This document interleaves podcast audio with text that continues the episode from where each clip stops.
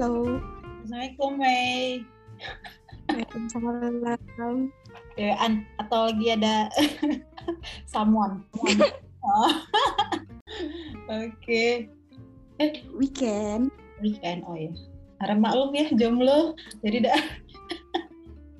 Ah, kau mah jomblo tapi Aham. Aham. Aham, nggak tahu.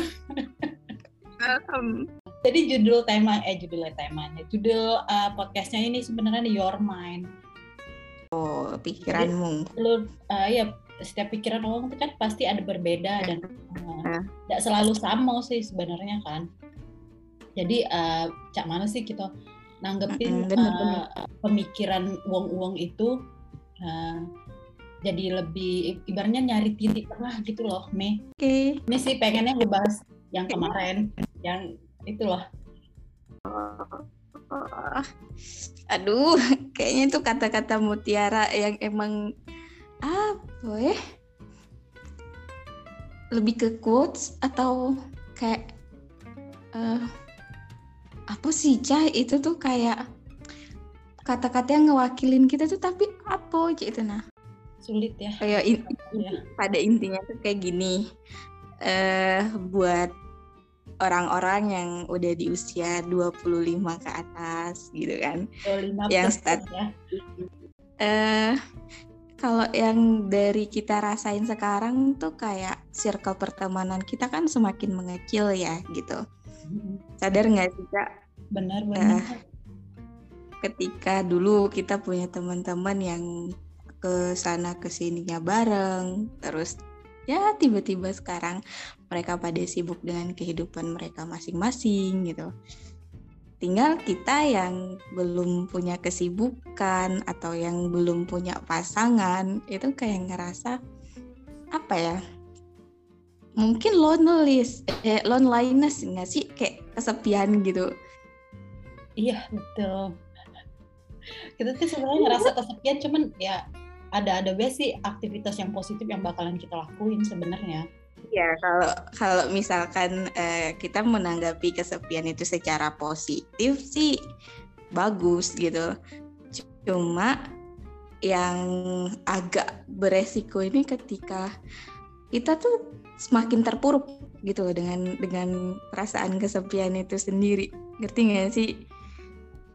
Kayak eh, ngelihat gimana ya kalau yang sempat gue rasain kemarin-kemarin itu tuh kayak yang jelas kalau menurutku ya cak Hmm. eh, apa ya sekarang itu kayak orang yang menikah tuh belum tentu bisa dapet apa ya menikah itu kan bukan sekedar eh, diakui secara agama dan negara aja ya gitu Iya. tapi di kita yang ngejalanin pernikahan itu tuh kayak kalau gue pribadi emang dari dulu gue pengen punya pasangan tuh yang bisa jadi temen cerita kayak gitu.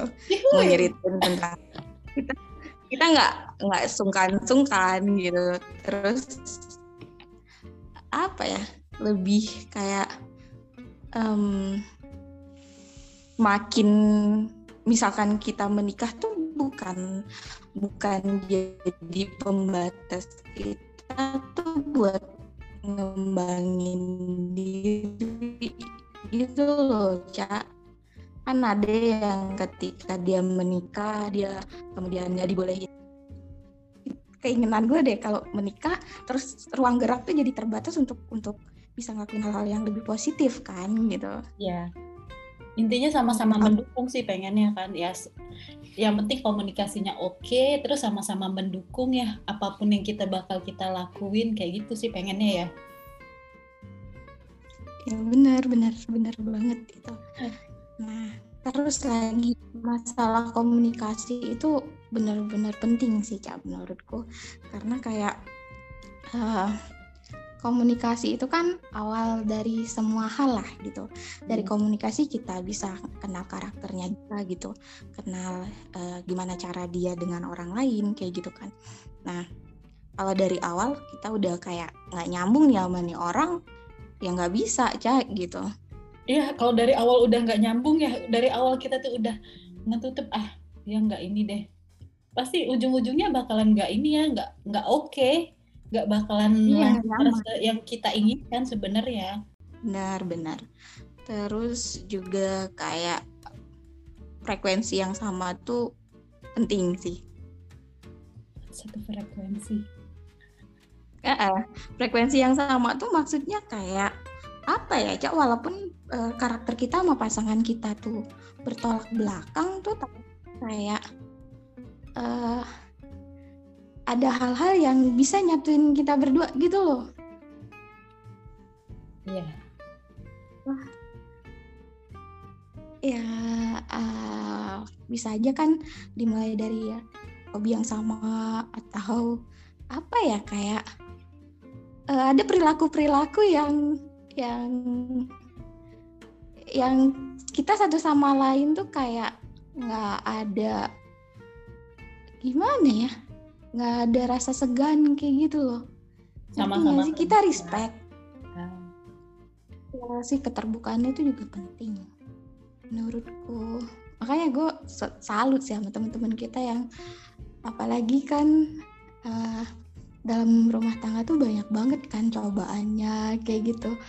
Gue kadang mikir gitu gue bisa nggak ya kayak temen-temen gue gitu sebenarnya yang aku takutin sebenarnya uh, untuk menikah tuh dia bakalan nerima nggak sih kekurangan kita gitu.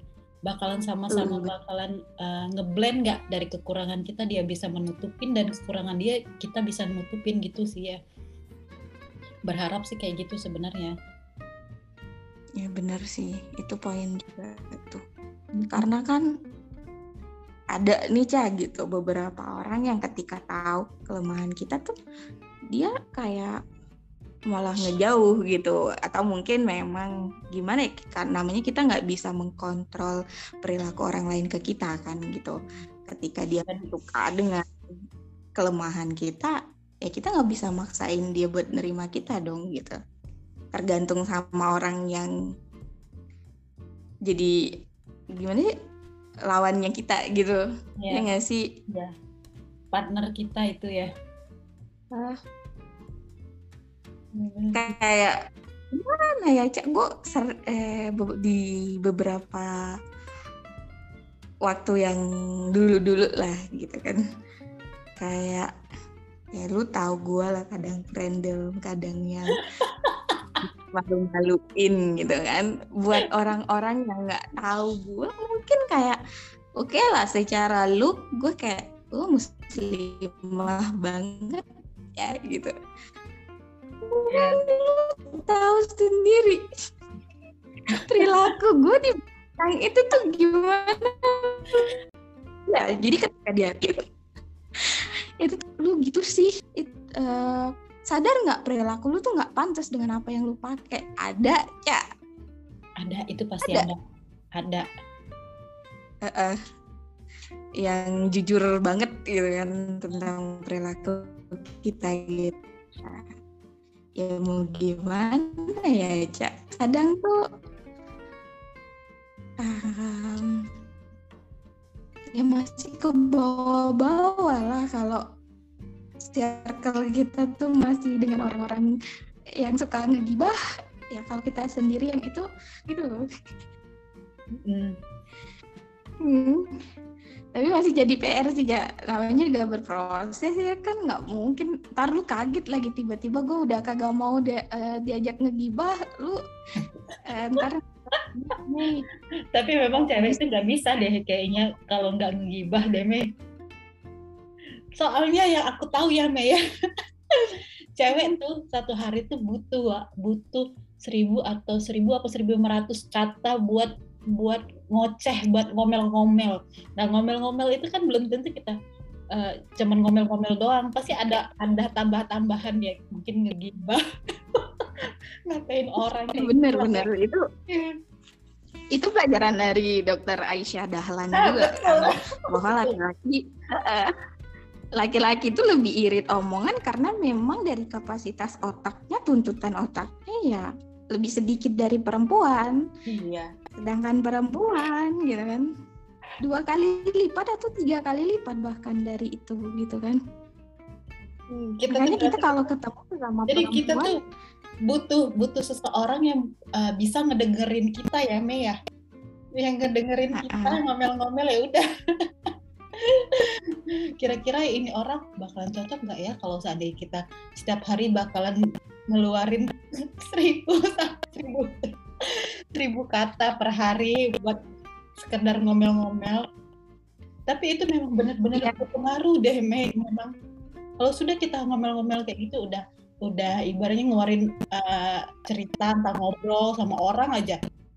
Sebenarnya nyampe rumah tuh udah tenang sebenarnya kayak gitu. Itu yang aku rasain Mei semenjak ini kerja. Hmm. Kan jadi pas uh, selesai wawancara kan itu satu sampai tiga orang kan sehari ya. Dan uh, satu orang tuh makan satu jam untuk wawancara aja untuk ini ya untuk uh, asesmen dan itu sampai rumah udah capek banget nih ternyata lega banget seharian tuh kayak gitu. Uh, setelah wawancara ya Allah aku pikir oh pantes ya. Ternyata cewek tuh emang butuh butuh teman ngobrol ya uh, untuk segala hal kayak gitu entah ngomong apa pun. Gitu. Tinggal uh, kita pikir ya tinggal ini aja tinggal pasangan kita bakalan jalan siap nggak ya nerima kita kayak gitu sebenarnya. Uh, terus juga kalau nyambung dari obrol uh, apa yang lo omongin tadi kan gitu. Hmm. uh, jadi kayak kan proses berpikir tuh ada input dan output kan kak. Yeah. jadi ya. ketika sesi lu interview orang gitu kan kayak ya uh, lu ngeluarin apa yang ada di kepala lu dan dia uh, hati lu gitu. Tapi di samping itu juga yang keluar itu juga ada proses menerima nih gitu. Menerima dari cerita-cerita mereka dari pengalaman-pengalaman mereka juga kan gitu. Iya. Betul banget itu ampun. Eh, makanya kayak apa ya aja beruntung sih lu bisa nge-interview orang gitu kan. Jadi gue juga beberapa kali tuh misal lagi di bandara ketemu orang-orang baru gitu kan. Ada beberapa hal yang gue nggak tahu di luaran sana tuh tapi melalui orang-orang itu jadi gue tahu gitu. Oh ternyata kehidupan itu seperti itu ya gitu. Pada akhirnya kita yang biasa suka ngeluh gitu kan. Lihat kenyataan kehidupan orang lain tuh lebih pahit kayak uh, ngerefleksi sih ke diri kita bahwa ya Allah aku tuh selama ini masih kurang bersyukur ya gitu. Nah terus balik lagi nih ke status gue waktu itu kan emang kayak pertama-tama tuh ngebahas tentang circle pertemanan yang makin berkurang terus uh, quarter life crisis juga kan gitu. Yeah. Nah, terus tuh temanku tuh bilang e, ada ada lah cerita aku yang dia denger terus dia langsung bilang kayak gini. Berarti buat umur kita sekarang itu emang ketika aku ngerasanya nih kata temanku bilang gitu kan e, ketika kita punya seseorang yang bersedia e, untuk selalu ada buat kita ngasih waktunya, bersedia ngedengerin omongan kita gitu kan. Kayak keluh kesah kita, kita uh, setiap ada masalah kita bisa pulang uh, ke dia sebagai rumah gitu kan. Dia bilang kayak gitu tuh. Itu tuh bener-bener satu hal yang sangat berharga yang mungkin tuh nggak bisa ternilai gitu loh.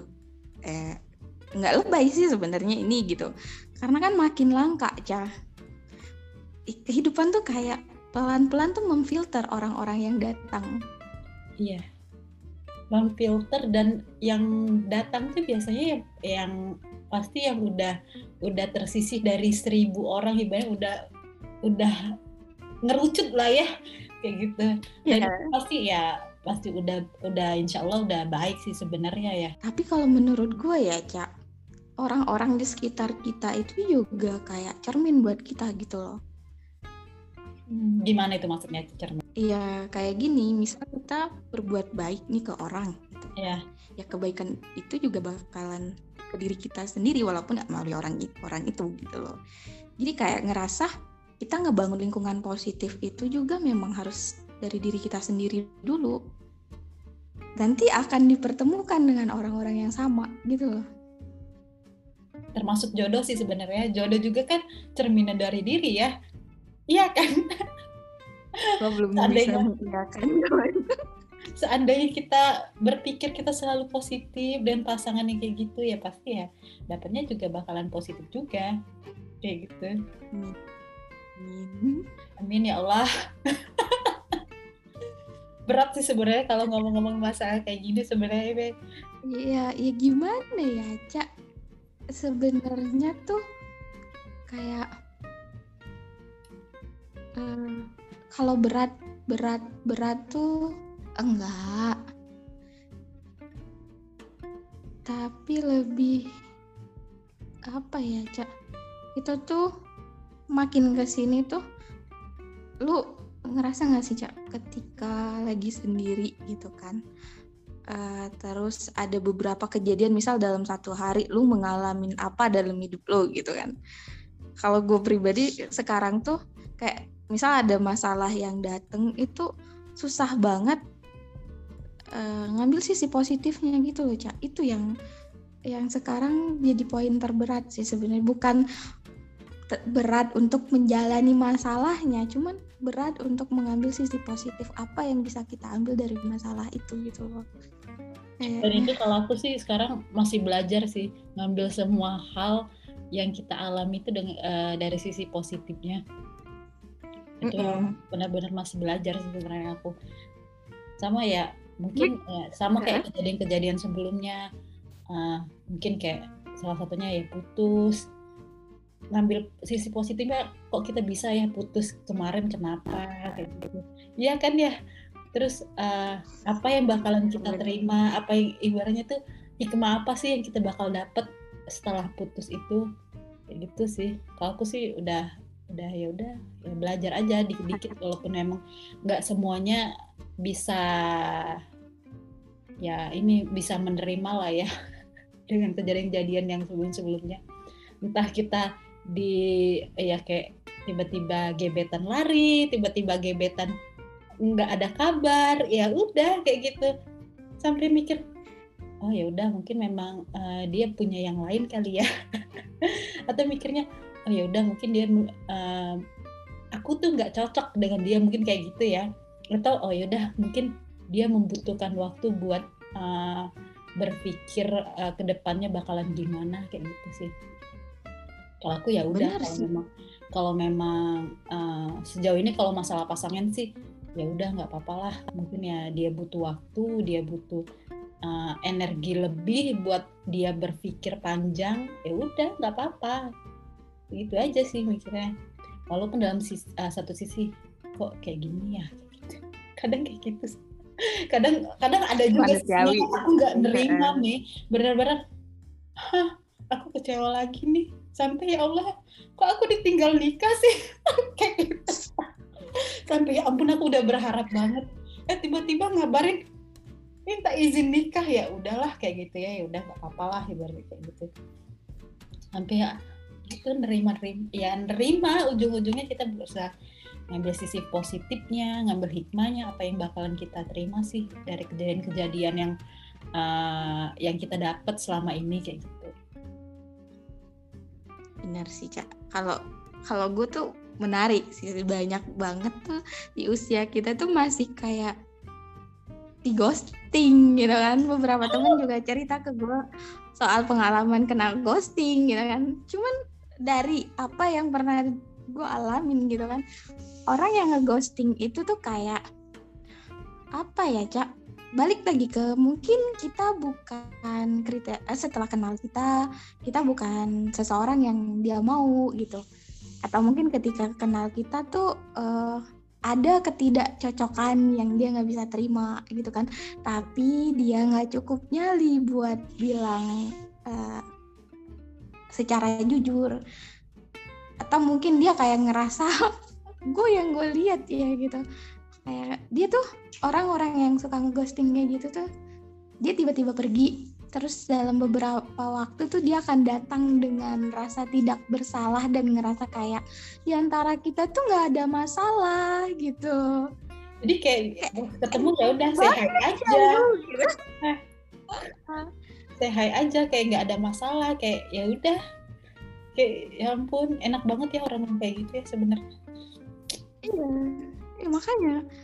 Ya balik lagi kan ke kontrol perilaku lagi bahwa ya udah eh, yang bisa kita kontrol kan perasaan kita gitu. Ketika tahu tuh orang tukang ghosting ya udahlah ya gitu. Dia mau datang ya datang. Dia mau pergi ya udah lu pergi tapi gue nggak ngusir lu gitu. Tapi kalau misal lu pengen balik ya mohon maaf. Gue gimana sih cak? Rasanya udah hilang respect sama orang gitu. Iya ya kalau udah udah nggak respect tuh ya udah. Kalau aku sih mikirnya ya udah jadi teman aja memang ya. uh, memang kita ya pernah sempet gue ketika di ghosting tuh nyalahin diri gue sendiri sama kayak sisi lain dari lo yang ngerasa bahwa ya Allah gitu kan kok ditinggal lagi sih? Kok ditinggal nikah sih? Gitu. Gue gue kurang baik apa gitu kan. Sebenarnya nggak baik juga sih kita ngerasa baik gitu kan. Kayak ih ucup banget nggak sih? Gitu. Hmm. cuman tapi di sisi lain tuh kayak ya kita nggak salah cak ketika kita uh, ada orang datang nih. Kita uh, kita bersikap baik gitu kan kita ngerasa kayak nggak uh, ada perilaku kita yang nyakitin dia kemudian dia pergi ya udahlah biarin gitu. Dia punya hak untuk itu gitu. Dan kita juga punya hak untuk nggak nerima dia balik. Iya, betul. Kalau... Jadi untuk orang-orang yang di ghosting ketika lu di ghosting ya udah biarin aja dia pergi gitu. Jangan ngebebanin pikiran bahwa aku kurangnya apa ya? Enggak, lu enggak kurang. Cuman dianya aja yang kurang. Kurang ajar. dianya aja kurang ajar. Kurang apa? ya masalah kurang cantik, kurang langsing kan itu Aduh. preference masing-masingnya gitu bener cuma sih kalau sekarang ya udah nggak apa-apa lah mungkin uh, belajar aja lah ibaratnya kayak gitu. Ya udahlah kalau memang kalau memang mereka butuh waktu panjang terus uh, ya gitulah. Bingung juga sih kalau ngomongin masalah kayak gitu nggak tahu ya kenapa ya. Sebenarnya laki-laki tuh apa sih? Kadang tuh mikir kayak gitu apa sih? Apa sih yang dipikirin mereka kok kayaknya berat banget hidupnya yang yang panjang banget kayak gitu. Kalau mikirin uh, ke depannya aku nggak karena nggak ini ya karena aku nggak tahu ya. Ya udah gimana gitu. Apa bebannya kalau banyak. pengalaman aku karena kan aku tiga adik cowok semua kan ya hmm. salah satunya adikku kan emang kalau usia sih udah siap nikah juga gitu loh. Cuman kadang kalau misalkan kita lagi ngobrol gitu kan uh, dia tuh sering cerita ditanya nama teman-temannya gitu. Lu kenapa belum berani buat nikah sih gitu kan? Di samping uh, mungkin dia lebih kayak respect ke aku bahwa aku yang harus duluan gitu. Dia nggak mau ngelangkahin lah istilahnya kan kalau bahasa kita. Tapi di sisi lain tuh dia cerita kayak gini. Aku tuh jujur uh, insecure soal materi dia bilang gitu. Selain uh, soal uh, mental ya dia bilang. Uh, dari sisi mental tuh yang bikin aku agak kurang siap dari segi ekonomi gitu kan atau materi kayak gitu. Karena kan uh, cowok tuh kan bakalan jadi kepala keluarga bakal jadi pemimpin gitu kan ya, jadi uh, uh, bebannya kan lebih banyak lah gitu di tangan mereka kayak gitu. Apalagi kalau mereka ngerasa mereka belum dewasa emosinya masih belum bisa dikontrol gitu kan. Jadi kayak eh apa ya cak? Itu sih mungkin belum juga tuntutan kan di budaya kita tuh anak laki-laki tuh kayak jadi andalan keluarga. Ya nggak sih? Yeah, eh, eh, kalau aku yang aku lihat dari adikku walaupun dia anak nomor dua tapi tuh kayak kepercayaan orang tua harapan orang tua itu tuh banyak ke dia gitu. Jadi mungkin nih mungkin karena rata-rata cowok tuh biasanya kalau dia udah kerja yang pengen dia bahagiain dulu tuh orang tuanya sih. Gitu. Ya. itu mungkin dia ngerasa dia belum bisa ngebahagiain orang tuanya, keluarganya, jadi kayak memprioritaskan untuk menikah itu juga yang ke nomor sekiannya gitu. Mereka tuh lebih banyak ke persiapan gimana kalau gue lihat dari adik gue ya gitu. Jadi dia lebih kayak mempersiapkan rumah eh, walaupun ya rezeki menikah itu kan pasti ada lah ada kalau kayak gitu ya nggak nggak mungkin nggak ada ibaratnya. tapi dia lebih memikirkan hal secara teknis gitu loh cak bahwa emang kalau laki-laki tuh emang teknisnya emang uh, menurut aku sih emang lebih lebih daripada cewek lebih dari perempuan sih sebenarnya. Emang uh, pikirannya ya nah. wajar sih. Pikiran orang ya pasti yang dia persiapkan prioritasnya kan beda-beda gitu loh. mental dan uh, mungkin keuangan materi ya. Benar nggak mas bener nggak mas? Ya mas yang di materi dan mental tuh bener nggak? Kira-kira poin utama buat tolong iya kan mas kalau betul. Eh, eh, eh. dia mak simple ya cak oh, jawabnya oh, iya. oh, betul ya berarti ya ampun. Berarti nggak salah nih. Uh, uh, jadi sebenarnya kayak bukan mereka nggak mau nikah ya gitu. Yeah. kayak adik gue gue mau nikah gitu tapi anak orang nanti mau gue kasih makan apa gitu. Iya sih Sementara, enaknya kayak gitu karena memang uh, mereka tuh punya tujuan dan mereka memang punya tanggung jawab yang lebih kan buat kita. Ya bukan sekedar nikah aja. Ibaratnya nikah tuh bukan karena nafsu doang kan ibaratnya kayak gitu kan. Lu tuh bakalan membangun rumah tangga yang ibaratnya yang kokoh yang butuh uh, eh, ABCD kayak gitu kan ya mungkin salah satu ya, yang inti kita dan pasangan itu sudah selesai dengan diri masing-masing gitu loh cak. Yes. baik secara pendidikan penghasilan kayak gitu ya nggak sih? Ya betul. Itu penting sih menurut aku memang, memang kalau gue dari dulu kan kita tuh sering bilang gini cak. Gue kan ya walaupun mungkin dari dulu obrolan gue memang tertarik buat ngobrolin soal pernikahan pernikahan pernikahan gitu.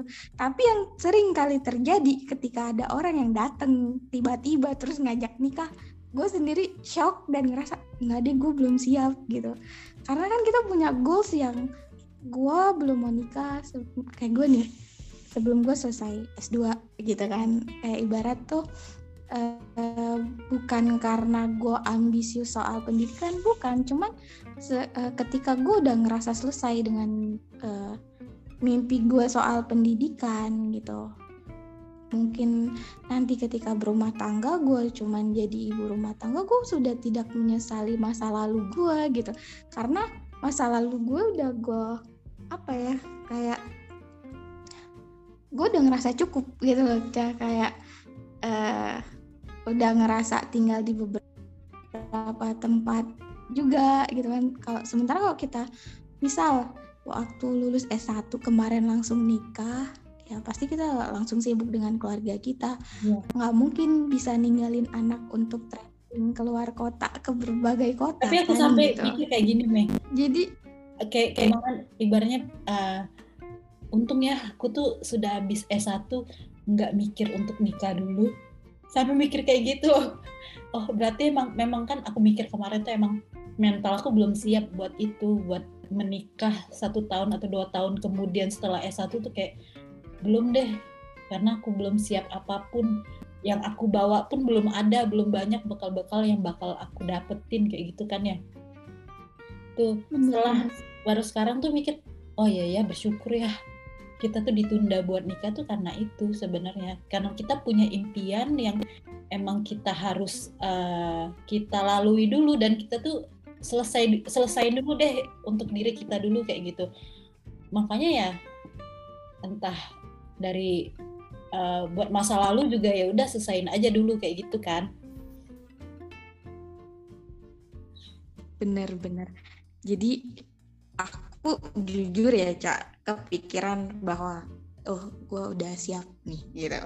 Bukan karena tuntutan umur cuman di umur gue yang ke 26 nih gue baru sadar bahwa gue baru bisa mengelola emosi gue gitu. Gue udah kayak nggak ngeletakin uh, kekecewaan gue harapan gue ke orang lain gitu loh. Ya. bahwa yang harus bahagia ya dirimu dulu diri kita gitu dulu loh. sebenarnya kan ya. Kita tuh nggak bisa minta bahagia dengan orang itu sebenarnya. Iya kan? Seandainya kita minta minta bahagiain sama orang itu ya nggak bisa. Kayak gitu. Belum tentu juga dia sudah bahagia dengan diri dia sebenarnya kayak gitu kan ya. Iya, makanya kayak kalau kita ngegantungin kebahagiaan kita sama pasangan, kita terlalu banyak tuh. Pada akhirnya kita akan banyak tuntutan ke dia bahwa iya. kita ingin dibahagiakan mereka gitu. loh. Itu sih yang aku sebenarnya selesain dulu emosi kita sih sebenarnya kalau memang pengen nikah kalau emosi kita aja nggak bisa kita kontrol sendiri sendiri sebenarnya ya udah berarti kita nggak bisa kontrol orang lain orang lain buat eh, ngontrol emosinya segala macamnya kayak gitu kan itu yang aku rasain sih sebenarnya itu dan untungnya sih aku udah udah ngontrol emosi alhamdulillah sih udah udah nggak udah nggak terlalu meledak-ledak kayak dulu. Kayak dulu tuh emang memang bener-bener bener-bener ya ampun me kalau mau emosi emosi banget kayak gitu. Jadi udah dari kapan ya mungkin udah mulai dua dua setengah tahun yang lalu lah mungkin apa tiga tahun ya pokoknya udah udah mulai berkurang buat emosi buat marah-marah kalau seandainya ada hal sesuatu yang emang nggak sesuai dengan kita kayak gitu ya. Ekspektasi kita yang tinggi tiba-tiba realitanya yang nol zong kayak gitu ya. Nggak udah sesuai. kayak gitu sampai sekarang tuh oh ya alhamdulillah ya ternyata emosi aku tuh sudah selesai kayak gitu. Berarti kalau seandainya memang ke depannya ya aku bisa ngontrol diri dan aku bisa ngontrol orang lain juga kayak gitu. Walaupun seandainya emang memang emosi orang nggak bisa kita kontrol sih sebenarnya. Tapi setidaknya untuk diri kita aja sebenarnya udah udah bisa nih kita kontrol kayak gitu. Tuh jangan jangan sampai sebenarnya jadi emosi itu jadi PR buat pasangan ngehandle kita. Itu sih aku yang paling penting emosi. Karena kita pernah dapat pengalaman yang tidak mengenakan juga kan dapat pasangan yang eh tukang kontrol banget kan gitu. Pernah diposesifin kan? Itu lah kok kena ya? Jadi kayak gini cak. Kalau menurut gue ya ketika dapat pasangan yang emosi terus kita juga nggak bisa menahan diri juga untuk nggak meledak-ledak. Udah deh jadi bom waktu dong itu gitu kan.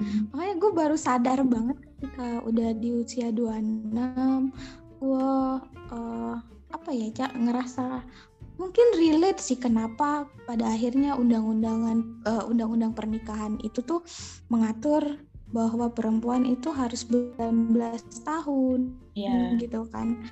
Karena memang secara eh, kematangan emosi kematangan emosi ya gitu. Jadi kayak wajar ketika ada yang menikah muda eh, resiko untuk rentan terhadap perceraian juga tinggi gitu kan. Iya benar. Nah pada akhirnya gue juga karena memang sadar. emosi mereka tuh di umur umur segitu masih ini ya masih masih rentan banget. Hmm, mereka tuh kayak kalau yang gue rasain selama di umur itu ya cak gitu. Gue nggak bisa nerima kritikan dari orang lain. Beneran deh gue gampang banget tersinggung. Gue sensitif oh ya walaupun emang bawaan gue tipe yang sensitif gitu kan. Cuman kayak kalau dulu mungkin gue langsung na- mm, ke hati ya setiap omongan orang tuh oh rasanya tuh kayak ih gue benci deh sama orang-orang yang kayak gitu gitu kan. Gampang banget benci sama orang gitu.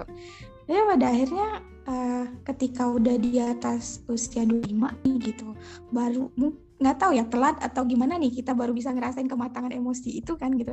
Jadi Ya. kayak ternyata nggak perlu meledak-ledak. Ketika ada masalah kita obrolin baik-baik kita maunya apa dan dia maunya dan dia apa maunya gitu. Apa jadi intinya kayak gitu itu jadi eh, dianya maunya apa kita maunya apa ya udah ketemu di titik tengah ya ya nggak sih? Gitu. Ya, atau mungkin kadang bener sih salah satu emang harus ngalah gitu. Ketika nggak nggak bisa ketemu di jalan tengah ya udah sadar diri masing-masing aja sih kayak sebenarnya gitu kalau salah ya minta maaf sih sebenarnya udah sadar kalau kita tuh ngelakuin kesalahan gitu loh Iya.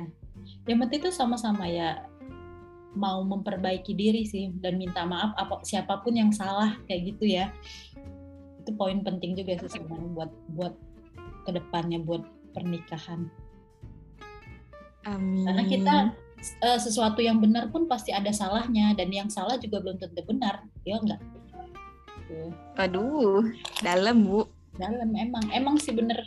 Jadi kalau aku sih mikir sekarang tuh ya uh, suatu kejadian tuh emang ya itu kita tuh nggak bisa nggak bisa nyalahin dia kayak gitu seutuhnya karena kita juga mm -mm. ada salahnya kita ada andil kita ada andil walaupun berapa persen dia nggak mungkin andil. bersikap kayak gitu gitu kan? Ya kalau kita nggak ada dia nggak ada inilah ya stimulus apa kayak gitu yang kita kita beri ke dia kayak gitu. stimulus. Stimulus dan rest. Ya iya. jadi ketika gue bilang ketika pasangan kita meledak-ledak dan kita meledak-ledak ya udah. Res apa sih? Hasil dari itu kan nggak banget deh gitu jadi ketika stimulusnya meledak tapi responnya tetap calm aja gitu kan jadi kayak ya tidak akan menimbulkan bom waktu dan peperangan gitu. Betul banget ya. Ampun. Tapi hmm. ketemu lagi sama yang orang orang-orang yang belum bisa mengontrol emosinya itu kayak bisa jadi pressure bikin depresi depan dengan orang-orang kayak gitu tuh. Karena ngaruh ngaruh ke kita gitu. Kita yang beresponnya tuh jadi kayak mungkin di awal kita bisa sabar sih cak tapi kalau gue pribadi nih misal hmm. ketemu orang kayak gitu ya gue ngehindar sih. Daripada gue harus terus-terusan berhadapan sama orang kayak gitu karena ya bakal kepancing gitu loh. Iya kalau memang mau cari pasangan ya udah dia harus selesai dulu uh, diri dia masalah dia udah selesai entah masalah apa pun yang dia pikirin dan masalah emosinya dan masalah uh, termasuk masa lalu sih menurut aku emang penting banget itu uh, harus selesai dulu kalau mau nikah ya. Sekarang tuh jadi kayak nerima hasilnya aja deh yang aku lakuin selama ini. Makanya ya kalau aku pun sejauh ini aku, kalau aku putus ya sama orang pun ya aku butuh waktu buat aku ngebenerin diri aku kayak gitu ya. Tuh. Jadi ya uh, buat aku, ya, healing sih sebenarnya. Mm-mm, buat healing sih sebenarnya buat nyelesain apa yang harus aku selesain kayak gitu. Jadi ya menurut aku sih biar nggak ini juga buat PR ke depannya ya buat pasangan. Aku nggak nggak mau juga sih sebenarnya ngebebanin pasangan dengan eh, masalah-masalah yang yang lalu kayak gitu sih aku pikir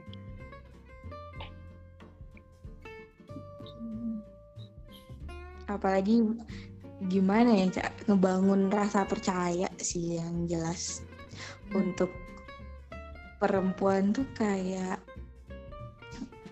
ketika dia ada trauma mungkin dari uh, ayahnya atau mungkin dari orang-orang terdekatnya gitu kan uh, dihianati sama temennya sendiri kayak gitu menurutku PR yang sekarang itu tuh ya gimana caranya kita bisa percaya ke orang gitu kan?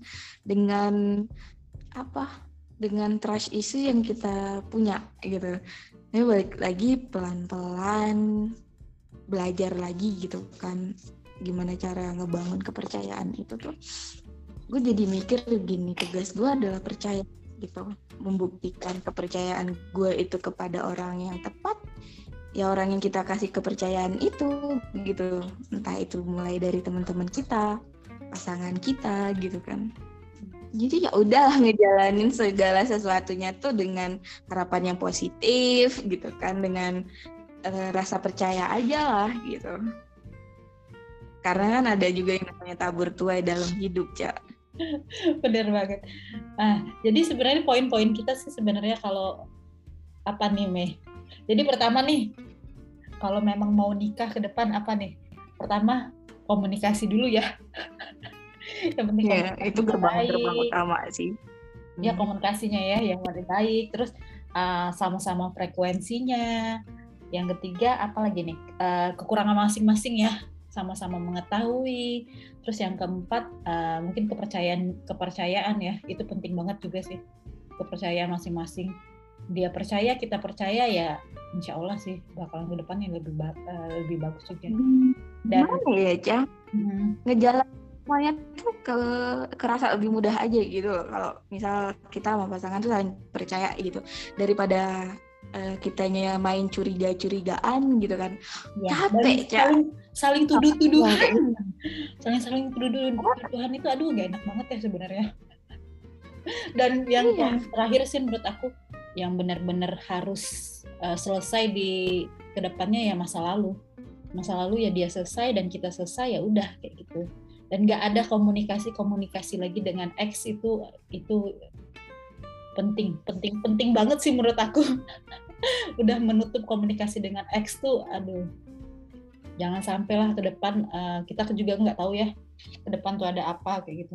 Bukan kayak gitu cak uh, hmm. gue juga masih ada komunikasi gitu dengan orang-orang yang di masa lalu tapi gimana caranya kita tetap ngejag ada batasan lah gitu. Ya, mungkin ada kalau misal orang kan memang background kita orang psikologi gitu.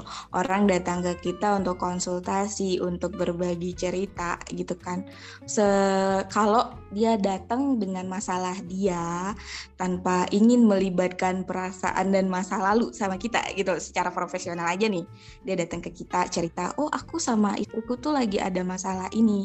Aku bingung kamu bisa nggak ngebantu aku? Gimana cara aku tuh ngeba uh, apa sih kayak gimana ya caranya biar aku sama istriku tuh bisa kayak gini gitu kan. Gue beberapa kali sih cak. Gue nggak mau munafik. Sebenarnya terbuka aja sih ke pasangan kalau misalkan uh, kayak aku jujur nggak bisa sih nutup nutupin yang kayak gitu gitu kalau gue masih komunikasi ya udah gue bilang gitu. Misal gue komunikasi sama kalian kayak temen-temen ya udah gue bilang gitu kan. Jadi kayak yang penting tahu batasan aja sih. Kita profesionalitas tuh penting. Ketika dia dia nyeritain istrinya gini-gini gimana caranya kita tuh buat jadi support sistemnya dia bukan malah jadi pelakor. Ngerti gak sih lu ketika dia ada masalah. Masa ya ya udah lu cerai aja sama istri lu. Ya nggak nyelesain masalah. gitu. Hmm. oke berarti ini ada note ya ada note ya, ya. boleh. Tapi ini khusus uh, untuk profesi ya jatuhnya ya sebenarnya. Karena memang iya itu nah iya. poin. Poinnya ya karena kita ada karena kita orang psikologi ya mungkin ya mungkin ada adalah ya bakalan ketemu orang-orang kayak gitu. Entah masa lalu datang ke kita buat nyelesain masalah. Ya sih. Emang boleh emang bisa sih sebenarnya kayak gitu. Cuman ya satu sisi kalau kalau aku sih masih nggak nggak nggak nggak banget. Kalau bisa sih sebenarnya. Mungkin uh, bisa dicariin bantuan yang lain help uh, psikolog-psikolog yang lebih handal atau uh, konsultan yang lebih uh, ini. Kalau aku sih kayak gitu. Mungkin kalau Mei sih masih bisa ya. Kalau aku sih nggak karena tergantung dengan pasangan juga sih cak sebenarnya. ya, kalau bakal kalau pasangan gue masih orang yang lama yang gue nggak boleh komunikasi dengan laki-laki hmm. lain kecuali dia hmm. ya gue nggak bisa gitu. Makanya penting banget buat lu terbuka sih di awal sama pasangan berarti ini poinnya juga hmm, Mei berarti poinnya juga ini sebenarnya tergantung mantannya siapa ya. Siapa dia gitu. bukan tergantung bukan tergantung mantannya siapa tergantung oh iya iya benar-benar sih. Kalau misal mantannya datang balik buat ngajak punya cerita baru lagi ya ya jangan sampai sih. Bantuan untuk profesionalis nah. ya nggak apa-apa ya sebenarnya kayak gitu. Ya aku aku nggak tahu ya cak. Dari dulu memang pengennya tuh gini uh, gue berterus terang bahwa lu tahu kan basic gue orang psikologi. Gue jadi tempat teman-teman gue gitu. Jadi ketika uh, ada teman-teman gue yang mungkin uh, tiba-tiba datang minta bantuan gue, nelpon gue dan cerita tentang masalah-masalahnya dia, gue harap lo nggak keberatan gitu, gue cuekin sementara kayak gitu. Karena uh, anak-anak psikologi itu juga manusia ya, yang butuh Iyalah. orang lain buat buat ngebantu dia ya kayak gitu. Memang booster yang uh, inilah kayak gitu. Terlebih gitu kan. Uh, ya gimana ya cak untuk ngelarang ngelarang itu kan apalagi kalau kita belum belum nikah ya hmm. kayak ngerasa kita kita nggak punya hak untuk ngelarang gitu. Ya bagaimanapun dia punya cerita dengan masa lalunya dia ada kebaikan-kebaikan dari masa lalunya dia gitu kan. Kita nggak bisa cak kayak mengontrol dia untuk nggak lagi komunikasi itu ya tergantung dianya gitu.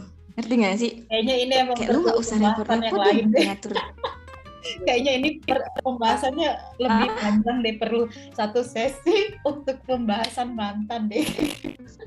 Kayaknya di sesi ini, next time aja deh bahas bahas mantan, mantan ya. kita bahas ya. Oke. Okay.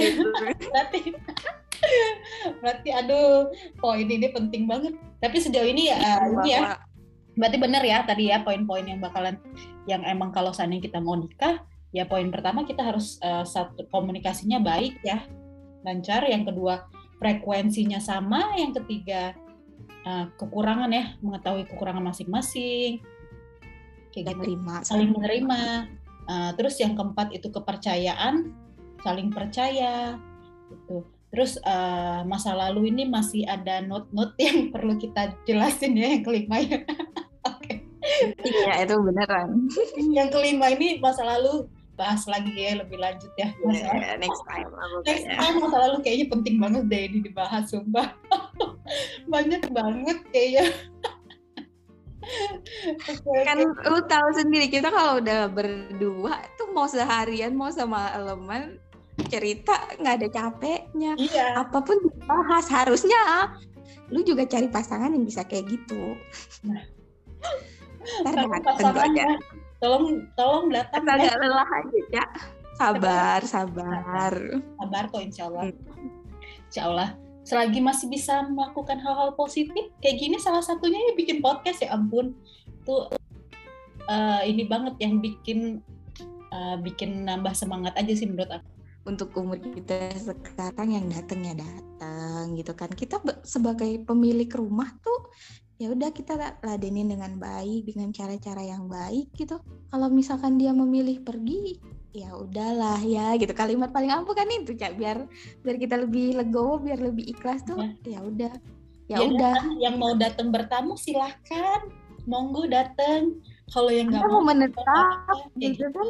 yang jelas kita nggak bersikap untuk mengusir mereka aja sih iya. sebenarnya gitu oh, kayak welcome. Siapa pun yang bakalan datang mau siapa pun ya ya udah ayo gitu. cuman ya memang memang kalau aku sih masih ngefilter sih siapa yang mau datang kalau aku nggak respon ya berarti aku nggak mau.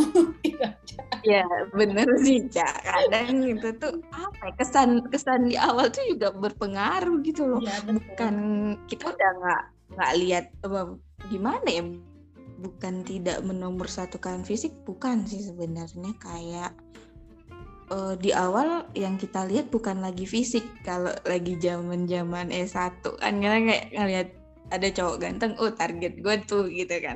Tapi kalau sekarang eh, makin ke sini terlalu memandang fisik sih ya walaupun memang uh, masih perlu sedikit tapi nggak maksudnya itu nggak jelek-jelek banget. Enggak lebih ke lu pernah nggak sih ketemu orang dia ganteng. Tapi ketika kita ajak ngobrol tuh kayak aduh nggak deh nggak nyambung gitu loh. Kayak uh. kayak gimana ya? Apa ya bahasa halusnya? Gitu ketika dia good looking tapi uh, secara wawasan dia uh, kayak gitu. Iya. Jadi ada kayak ada ada. Kayak gitu banyak sebenarnya. Cuman ya itu dia memang ya setiap kita ketemu sama orang kan pasti ngeliat oh walaupun dia ganteng atau enggak ngeliat oh kalau saya ini dia pasangan eh, jadi pasangan kita gimana ya? Cocok kayak kayaknya nggak mungkin nggak nggak cocok deh kayak gitu walaupun dia ganteng. Nah, komunikasinya kayaknya kurang deh. Kalau gue emang tipe yang hobi ngalur ngidul kan gitu. Gue nggak suka orang sakler kaku banget yang uh, cuman ngebahas aktivitas harian doang gitu apalagi tipe orang yang di jalan kayak aku nih gitu kan. Uh, gue tuh nggak bisa cuman satu arah doang ngobrol gitu loh. Bisa aja tiba-tiba gue bakal ngebahas apa gitu. Mm-hmm. terus tiba-tiba ngobrolin apa. Pokoknya gue nggak bisa nggak bisa dapet orang yang kaku saklek. Nggak itu dosa gitu kan. Gue nggak bisa orang yang langsung ngejudge kayak gitu tuh. Gue nggak bisa. Lu bisa bilang itu dosa ya apa dulu penjelasan lu gitu? Ayo kalau mau debat sampai mana lu? Gue debatin gitu. Bisa sebenarnya bisa dikurangi buat ngegibah ya.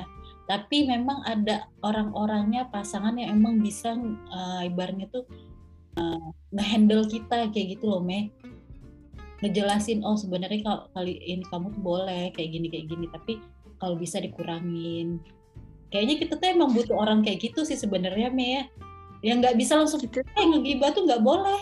Gibah tuh dosa loh. Ada ininya ini ABC deh masuk neraka. Ya ya emang. Coba kalau masalah agama pasti bakalan ibaratnya tuh eh, nggak uh, ada duanya lah ya. Itu kalau masalah agama. Hmm. tapi ya kita, ya kita yang eh, lu ada itu yang kita butuh itu emang uh, pemikirannya kenapa nggak boleh kayak gitu. Pengen tahu sebenarnya lebih pengen tahu sih dianya ngehandle gimana kita tuh bukan butuh cuman sekadar dipimpin itu kan? Kayak dia ngepimpin kita kan. Enggak kamu nggak boleh itu dosa gitu. Ini lebih kayak ngebimbing dan ngarahin gitu ya ya kadang kita kan nggak kepikiran gitu kan. E, suka lepas kontrol ketika udah ketemu asik-asik ngeritain diri sendiri awalnya. Ini tiba-tiba menyinggung si A dan si B gitu kan kayak ya ampun kalau udah keceplosan mau ditarik lagi kan itu omongan nggak bisa ditarik ya kalau cuman ketikan tuh kita bisa delete gitu kan yeah. bisa backspace itu itu sih Mei thank you ya Mei thank you udah sudah memberikan ya. waktu untuk uh, cerita ngalur, ngalur ngidul buat malam ini. Oke oke, okay, okay. Thank you Mei, thank you Masnya sudah mengganggu waktunya untuk aduh untuk gitu jadi kayak time-nya.